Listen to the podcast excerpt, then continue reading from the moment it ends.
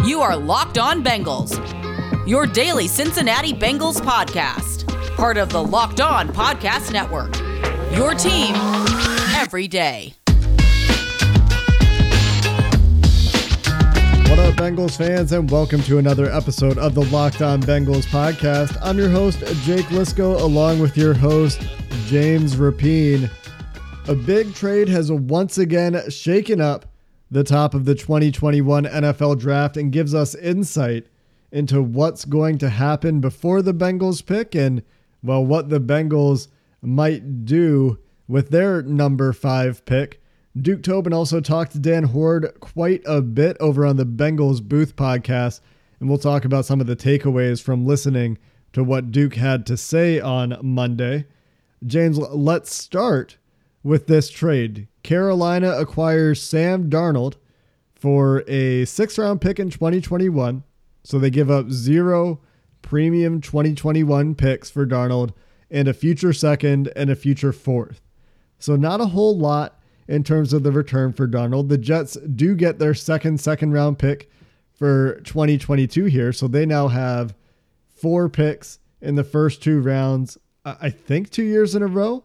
Maybe they only have the two first rounders this year, but quite a bit of draft capital there for the Jets.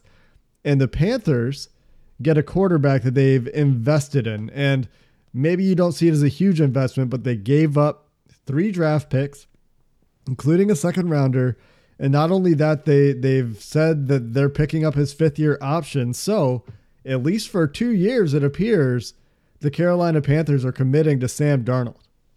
They got their guy and they, they were certainly open. And I feel like one of those teams that uh, a lot of guys could be their guy, but for the next couple of years, you're right. Sam Darnold is their guy, and so the the likelihood of them taking a quarterback eighth overall, well, probably low, but the likelihood of them trading up for a quarterback is nil. They're not doing it because you're right. They gave up three draft picks now, and that allows them at eight to do kind of what the Bengals are doing, which is take the best player available, potentially the best non-quarterback available, and it's a good spot to be in if you're Carolina because three quarterbacks off the board, maybe four with the first four picks, they could get one of these top guys that we've talked about for the Bengals, and that could fall to eight. And uh, obviously, it impacts um, what the Jets are doing. Clearly, they're going with quarterback, probably Zach Wilson. So all of the the rumblings we've talked about and all the ideas, uh, you know, this idea that three top players could be there for the Bengals at five. That that's very much alive. That's a possibility. The Kyle Pitts, the Ja'Marr Chase, the Penei Sewell, that trio, not necessarily in that order. They uh, they all could be there when the Bengals are on the clock, and that's a really good place to be. And the point you make there that the Panthers aren't trading up means that the only teams that you're really looking at in the top 15, and I say 15 because the Patriots are one of them, that could be interested in trading up for a quarterback are at this point the Denver Broncos picking 9 mm-hmm. and the New England Patriots picking 15. Carolina was another one at 8, but Detroit with the way that they've structured Jared Goff's deal, they are locked into Goff for 2021 and 2022. So while they might draft a quarterback if they stay put at 7, which would still be surprising to me, but they could do it. I, I don't think that there's any world in which Detroit is trading up for a quarterback. That's the same way I feel about Carolina at this point. Unlikely that they pick one in the first place, but like you said, James, no world where they're trading up for it. So that kind of tells you a couple things. Either they talked to Atlanta and Atlanta said no, and that could tell you that Atlanta's picking a quarterback there themselves, or you know they were just they had their heart set on Deshaun Watson. At this point, Deshaun Watson probably pretty untradeable for Houston and and instead they shifted their sights on a guy that maybe they think with with Joe Brady they can revitalize his career in a real offense in Carolina. But for the Bengals this really just means there's not a trade back that feels comfortable at this point. Mm-hmm. because if you have to go all the way back to 9 well now you're not getting Ja'Marr Chase or or Penei Sewell most likely at that spot. Although Sewell could ostensibly still get there depending on what happens. It's unlikely. You can't guarantee it. And we've heard from Malik Wright that they don't want to draft Kyle Pitts. So really, if it's only one of those two guys, that the trade back partners, the, the price went up right? The mm-hmm. the amount that it's going to take for the Bengals to move off that spot will be very very large. And to me, if I'm the Broncos, I'm not willing to do it now. I dare Detroit. Hey, go ahead. T- take a quarterback. Do it. Right? I- am daring some of these teams. Carolina, go ahead and take a quarterback after you just traded for Sam Darnold and you picked up his fifth year option. You're not going to do that. And, and so you're in a good spot. If you're Denver, you don't have to overpay. And outside of New England trading up, or maybe Washington all the way from 20 trading up, or 19, I think it is, one of those two. Um, you're you're not going to have to to deal with that. You don't have to worry about that. So if you're the Bengals, yeah, the idea of Penei Sewell being there at nine before the Panthers trade, semi likely, especially if the Falcons take a quarterback. Afterwards, it's it's not likely because I think the Dolphins are taking Chase if he's there or Pitts, one of those two. And then you're telling me the Lions can't use Ja'Marr Chase if Pitts goes six? Of course they can. And the Carolina Panthers absolutely could use Penei Sewell, and they have their quarterback. Why not bring in Sewell? So eh, that the, the path to a trade down, it's just not happening, Bengals fans. And I know there was this kind of fun team on social media. We've talked about Team Chase, Team Sewell. There was a team trade down, and I've gotten some messages about that over the past uh, couple of days. It's just not happening, and that's okay because the Bengals are going to get a really, really, really, really, really, really good prospect at number five. Yeah, we'll talk about another reason it's not happening, and, and that's what Duke Tobin had to say uh, on Dan Hoard's podcast in just a minute here. We'll talk about that. But before we go there, let's just talk a little bit about why the trade back would make sense. I feel like we've talked about it on the podcast before, but maybe there's somebody new listening today who's like, why would they trade back out of this premier spot? And and the obvious reason is teams are desperate for quarterbacks. Austin Gayle from PFF pointing this out today just highlighting the return for guys like Carson Wentz and Sam Darnold, who were two of the worst quarterbacks in the NFL, at least by their standards, and, and honestly by a lot of standards in 2020. Both of those guys returning future second, and in Carson Wentz's chase, uh, a pick that has a chance to turn into a first round pick. And we know that the NFL values rookie quarterbacks and, and draft picks higher, it seems, than than most established players, unless they're bona fide superstars. So there's this idea that exists that, that is very possible where the Bengals could get a team, like you mentioned, James, Denver, New England, Washington, in a, in a bidding war against each other and potentially get, you know, a future first, a future second to go along with some extra picks this year. And there's a really good argument for that making sense because the draft, you, you tend to get overconfident in your evaluations, especially in the first round. And, and generally speaking, historically, the more draft picks you make and, and the more the more swings you have, the the more likely it is that you find actual difference makers for your team. But according to Duke Tobin, it doesn't sound like that's going to be likely. So let's get into what Duke Tobin had to say, James, coming up next. Bet online is the fastest and easiest way to bet on all of your sports action. And March Madness is over. A national champion crowned. We don't know as we're recording this who won yet, but if you weren't smart enough to get off the sidelines and get with betonline.ag, there's still time to get in on the prop bets. The NFL draft, we're going to cover it every damn day between now and April 29th when it begins. And guess what? You can get in on the action and make money while you're watching the Bengals take whoever they're going to take fifth overall. If you're feeling strong about it, you can wager on Penei Sewell being the first offensive lineman off the board, or Ja'Marr Chase being the first wide receiver, Kyle Pitts going in the top five. All of those prop bets and more at betonline.ag. Plus, they have you covered for all the news, scores, and odds. Head to their website at betonline.ag right now. Check them out. And when you sign up for free, Make sure you use promo code locked on to receive a 50% welcome bonus with your first deposit. It's that simple. BetOnline.ag, promo code locked on to receive a 50% welcome bonus on your first deposit. BetOnline, your online sportsbook experts. James, let's jump right on into Duke Tobin's discussion with Dan Hoard on the Bengals Booth podcast. Encourage you guys to go listen to it for yourself.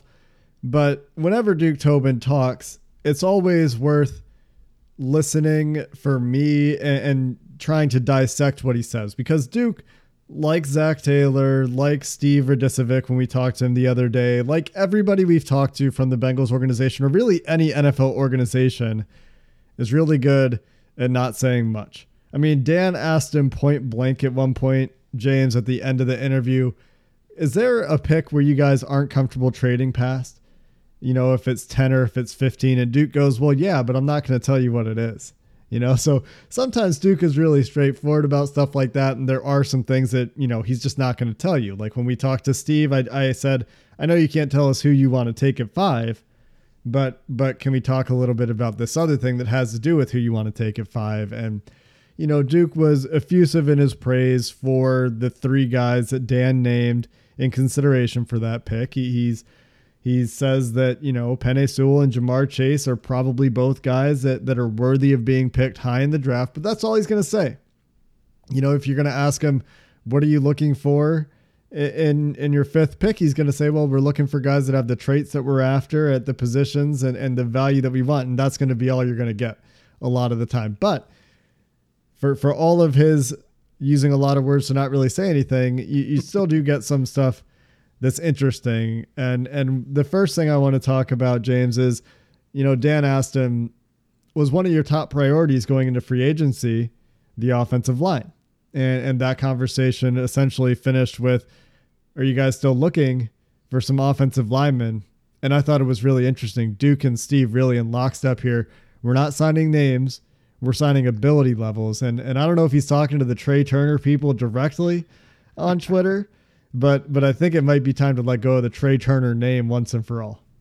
At least at least right now at this stage at the money he wants, right? It, it's it's all of those things combined and they probably look at it draft wise and they're like, "Hey, we can find someone who's younger, uh, offers more value, is going to be under contract longer." and has just as much of a skill set. Plus, he can be molded by Frank Pollack, who we truly believe in, and and so that that's a factor here too.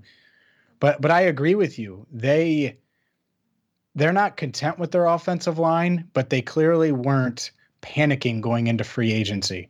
They weren't going to just give Joe Thuney whatever he asked for, sign on the dotted line, please, and come home and save Joe Burrow. Like that's just not how they viewed it. And I don't think they should have viewed it that way. Now, that doesn't mean that they've done enough offensive line wise. I think you and I both agree that another veteran that that's that's the missing piece. It's crazy to think about but they're like a Matt Feiler signing away from me feeling completely fine about where they're at offensive line wise going into the draft, knowing that they can add some young guys that might start, but also might not need to start right away. And, and unfortunately, they didn't do that. And maybe it isn't rational to view it that way that one veteran like Filer can be make or break. And I don't think they view it that way, but I, I think that that's that's kind of where a lot of people are, and that's why the Trai Turner. I think most people know who Trai Turner is. They don't expect him to be a Pro Bowler if the Bengals did sign him, but he's some kind of proven veteran that can come in and give you something, at least in their eyes. But clearly, the Bengals don't view it that way. Well, I think the Bengals watch the same tape that everybody else can watch on Trai Turner. Maybe a reason that he's still in the street. He was just bad in 2020. Sure. He, he took a step back and so the the team I think has confirmed this to us, and uh, without without saying as much, you know, without naming names. Um, but you know, I think that the reason that we're where we are is because we went into free agency expecting the Bengals to sign two starting offensive linemen, and they signed one, and they signed Quinton Spain to bring him back to be in the conversation and, and to compete for left guard on a prove it deal. But the money they're paying him, that's not starter money. They, they didn't go give Quinton Spain a four or five million dollar deal to, to be a starter. That that money says he's competing. And so you're right, there is still this hole in the offensive line. And and when he was asked about the offensive line, Duke did fall back on it on an excuse that we've heard from this organization. And I say excuse, and maybe that's a little harsh, but you know, he talks about we need to be healthier on the offensive line. He feels like they can be better if they're healthy and and the addition of Reiff he thinks would would improve the offensive line against what it was last year. And we're going to do a whole episode talking about the offensive line because I asked you guys on Twitter, what can we talk about this not the draft? I'm sick of the quote unquote discourse around the draft right now. So what else can we talk about? And, and a few people suggested that we do this, James, and it's something that we've done in the past. And of course, we'll do again, and, and that's going to be position group reviews. So we're going to start doing that here pretty soon, and we'll talk about how the offensive line is truly different than the group they went into the year with last year in 2020. But despite this projected confidence, which is the first time I've really heard this level of confidence from the team this offseason in the offensive line, it still sounds like he's planning to add some people. They're still looking uh, on the free agency market to some degree. And, you know, when he's talking about, I think we'll be better with the guys we have, he's still saying that with, and we're going to make some additions.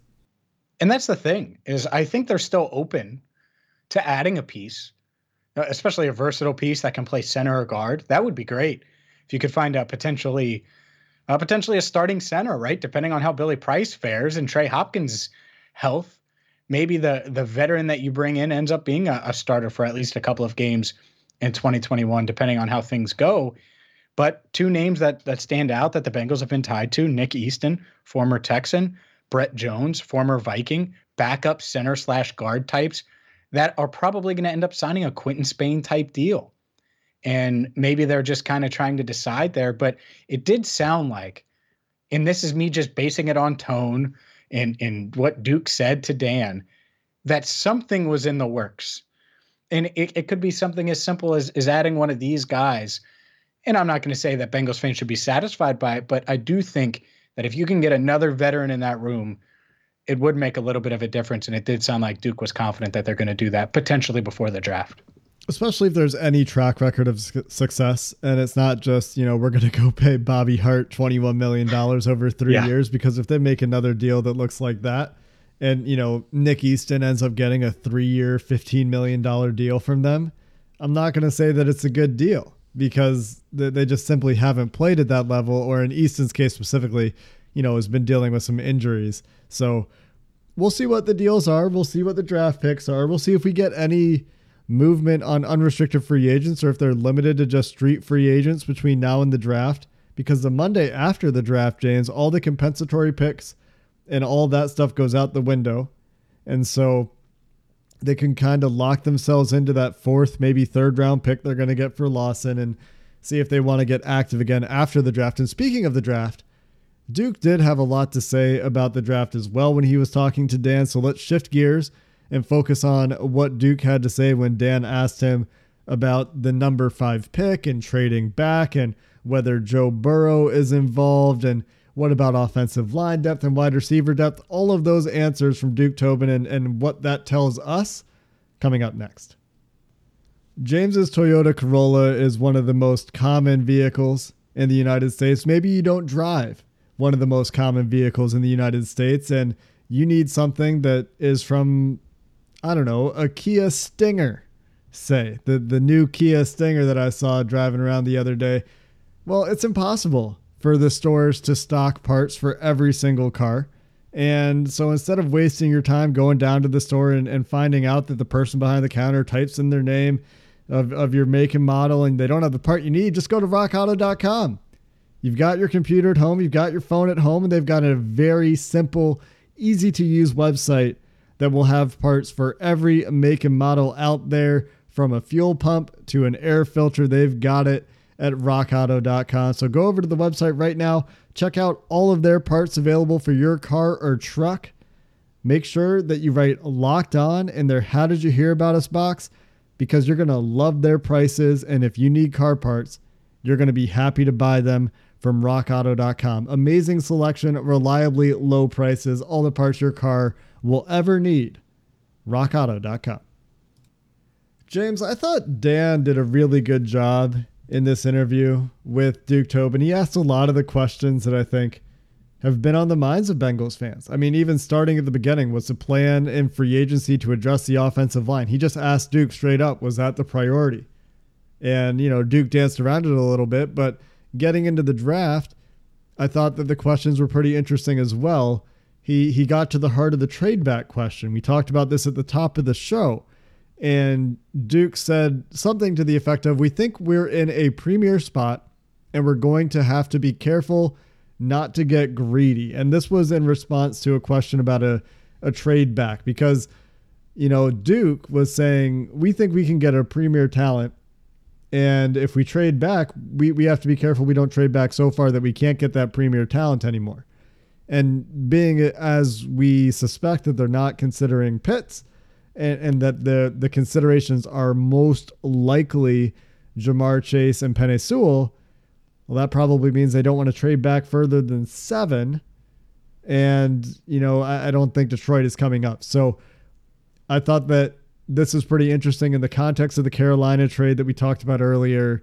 Duke kind of dousing the flame of the team trade back. And, and there's a great argument for trading back that we talked about, but it doesn't sound like the Bengals are even a little bit interested this year. And I'm okay with it because if you can get a premier, and that's the word he used, so I'll use it, player on a team where you feel like you have a premier quarterback, and whether it's Sewell or Chase, and or Pitts, but uh, again, it feels like it's Sewell versus Chase, and I think we're all confident in saying that. Then you do it, and I, I don't knock them one bit. And I think that they probably thought that there was a chance they could move back to eight and still get Sewell, but that that door closed when the Carolina Panthers now kind of opened themselves up to taking Sewell if he's there, and and we'll see if he is. But uh, I I think it's going to come down to Chase or Sewell. The great debate continues less than four weeks between now and the draft. It doesn't continue on this podcast, unfortunately, because for for everybody listening, I'm just sick of it, guys. Well, uh, it's going to continue at some point. Maybe not on this episode, but it'll continue. Uh, I, I, mean, we'll have guests on that are going to give their take on it. Sure, we, we can talk about it, but I, I, think that every single point that could be made has been made. There, there's literally nothing new to say on the subject, and that's why I'm sick of it. We, we can ask opinions. Sure, I'm fine hearing opinions from anybody we have on the show, and we do plan on having people on the show. But but I, I I've heard literally every single argument for Penei Sewell. I've heard every single argument for Ja'Marr Chase. None of you are saying new things anymore, quite frankly, and uh, that that's why I'm tired of it. Because either way, you know they're they're getting a premier player, and maybe there's an optimal way to do it. Maybe we think there's a better way to do it, but the the reality is is uh, n- nobody knows, and and that goes back to the trade back conversation earlier. You know, everybody in the world thinks that Penei Sewell is the best tackle in the class, except like Daniel Jeremiah. And most people think Ja'Marr Chase is the best wide receiver in the class, except for Mike Tice, who's doing the wide receiver rankings for Bleacher Report. Really smart guy. He, he likes Rashod Bateman the best in this wide receiver class. So there are some differences of opinion, but the consensus is out there. But the reality is, is nobody has any idea.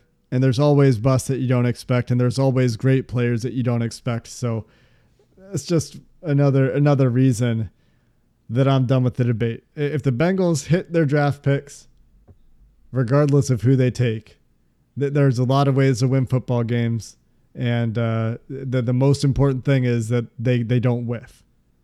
I think it is worth pointing out as we continue to dissect what Duke Tobin had to say, and he is going to speak with the media, by the way, before the draft. So at some point we'll get a little more Duke Tobin, and hopefully we can dissect more of this. But uh, his conversation with Dan Hoard, the one other thing that stood out, at least to me, and I think it did to you too as well, Jake. He did talk about the depth at offensive line and the fact that you can find starters in round three. He's starting level grades on third rounders is I think how he he said it or phrased it in, in on second to third rounders. And I'm paraphrasing a little, but I, I think it, it does it justice.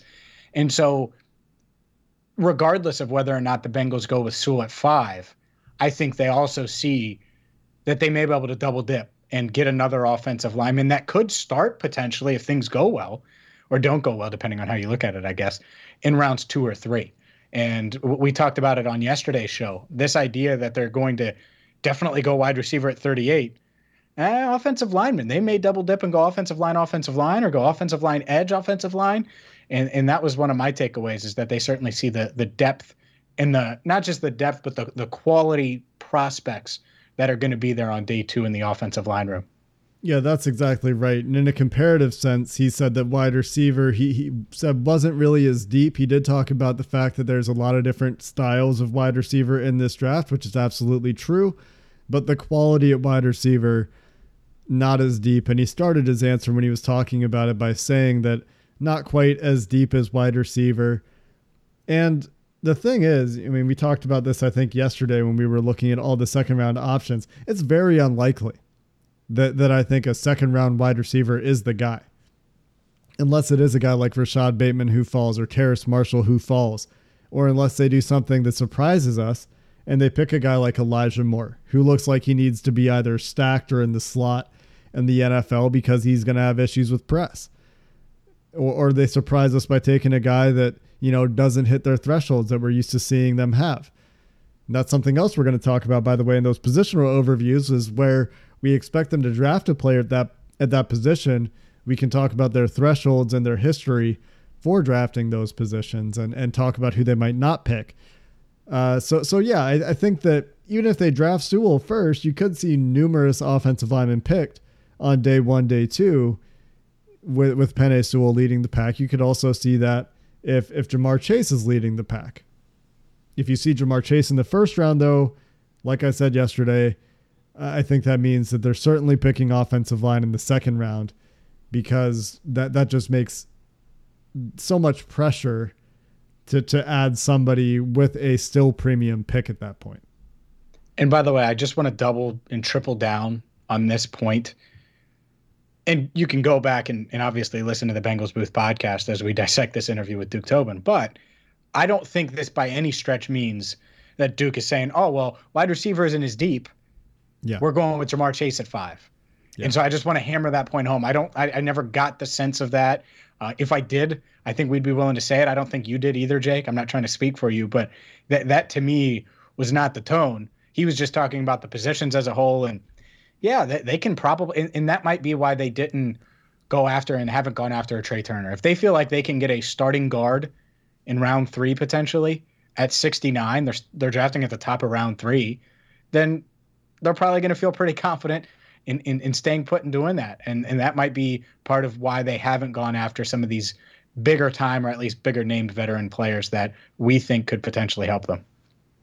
Well, and I don't even know if Trai Turner could help them. I know we talked sure. about it a lot, and I know he has a history. Like, sure, sure, he could get back to that level, but I'm not terribly confident in it at this point. Uh, one last thing I thought was interesting, and kudos to Ben Baby for pointing this out. Ben actually has some of these direct quotes typed out on his timeline, but uh, Dan asked Duke, "Is Joe Burrow involved in the process?" and and Duke said, "I talked to a lot of people throughout the process. He's an engaging guy, and I like to talk. I like to engage with engaging guys." And we'll just leave it at that. So, uh, yep, I, I would say that Duke has talked to Joe a little bit about the draft and has gotten his thoughts. Wouldn't you say? Yeah, it, and it's funny because the the tone has certainly changed since those reports that Burrow's pushing for uh, Chase. Because I hell, I asked Zac a few weeks ago, and I think Duke got asked this by by someone else. But come on, you you pick your players' brain your players' brains about these guys, right? And think about it. Tee Higgins played at Clemson. Joe Burrow played at LSU. A lot of the prospects the Bengals are looking at eh, come from these two schools over the past couple of years, and of course you're going to ask them about him. Like Jackson Carman, if they're looking at him, you don't think they're going to another offensive lineman. You don't think they're going to ask Tee Higgins, "Hey, tell me about him a little bit." Right? And and the list goes on and on and on. So uh, I do I do think that's funny though that he was a little more coy to Dan. Certainly interesting to watch with reports going back and forth as to how engaged or how much sway Joe Burrow has in the draft process. Regardless, we will continue to talk about it as there are new reports and new bits of information to dissect. And later this week, we'll start our positional overview series to prepare for the draft. Where are the Bengals at all of these different position groups compared to 2020 as they head into the 2021 draft? But that's going to be it for today's episode of the Locked On Bengals podcast. If you're enjoying what you're hearing and you're new to the show, make sure you follow the podcast wherever, wherever you listen. Until next time, Bengals fans, Who Dey. Have a good one.